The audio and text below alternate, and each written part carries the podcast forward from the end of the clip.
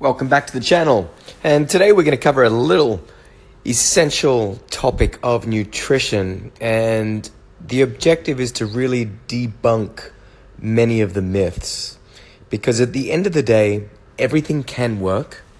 So, regardless of your preferences, whether you're vegetarian or vegan, or you're a red meat eater or you're not, you want to try paleo or keto or any of the fads that you may have heard of, is you've got to find what works. You need to find a system and a nutrition plan that gives you the diversity and the enjoyment and sustainability of a long term fuel and nutrition plan.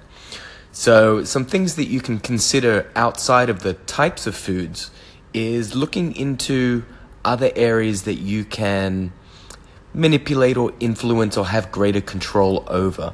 And these things might be as simple as the meal frequency. So, how many meals a day you're actually eating. It might be the meal timing, which is are we having breakfast at 7, lunch at 12, dinner at 7, or could we work within the meal timing to get a better result or outcome? So, there's a couple of areas that you might want to look into for your nutrition. Try them, see what works, and then what works you can repeat. All right, but at the end of the day, food needs to be enjoyed. So if you're going to be depriving yourself of certain foods that you enjoy when you're going out to socialize, then you're probably not going to sustain a healthy nutrition relationship. And that is key. All right, so take those home, try what works, and then repeat.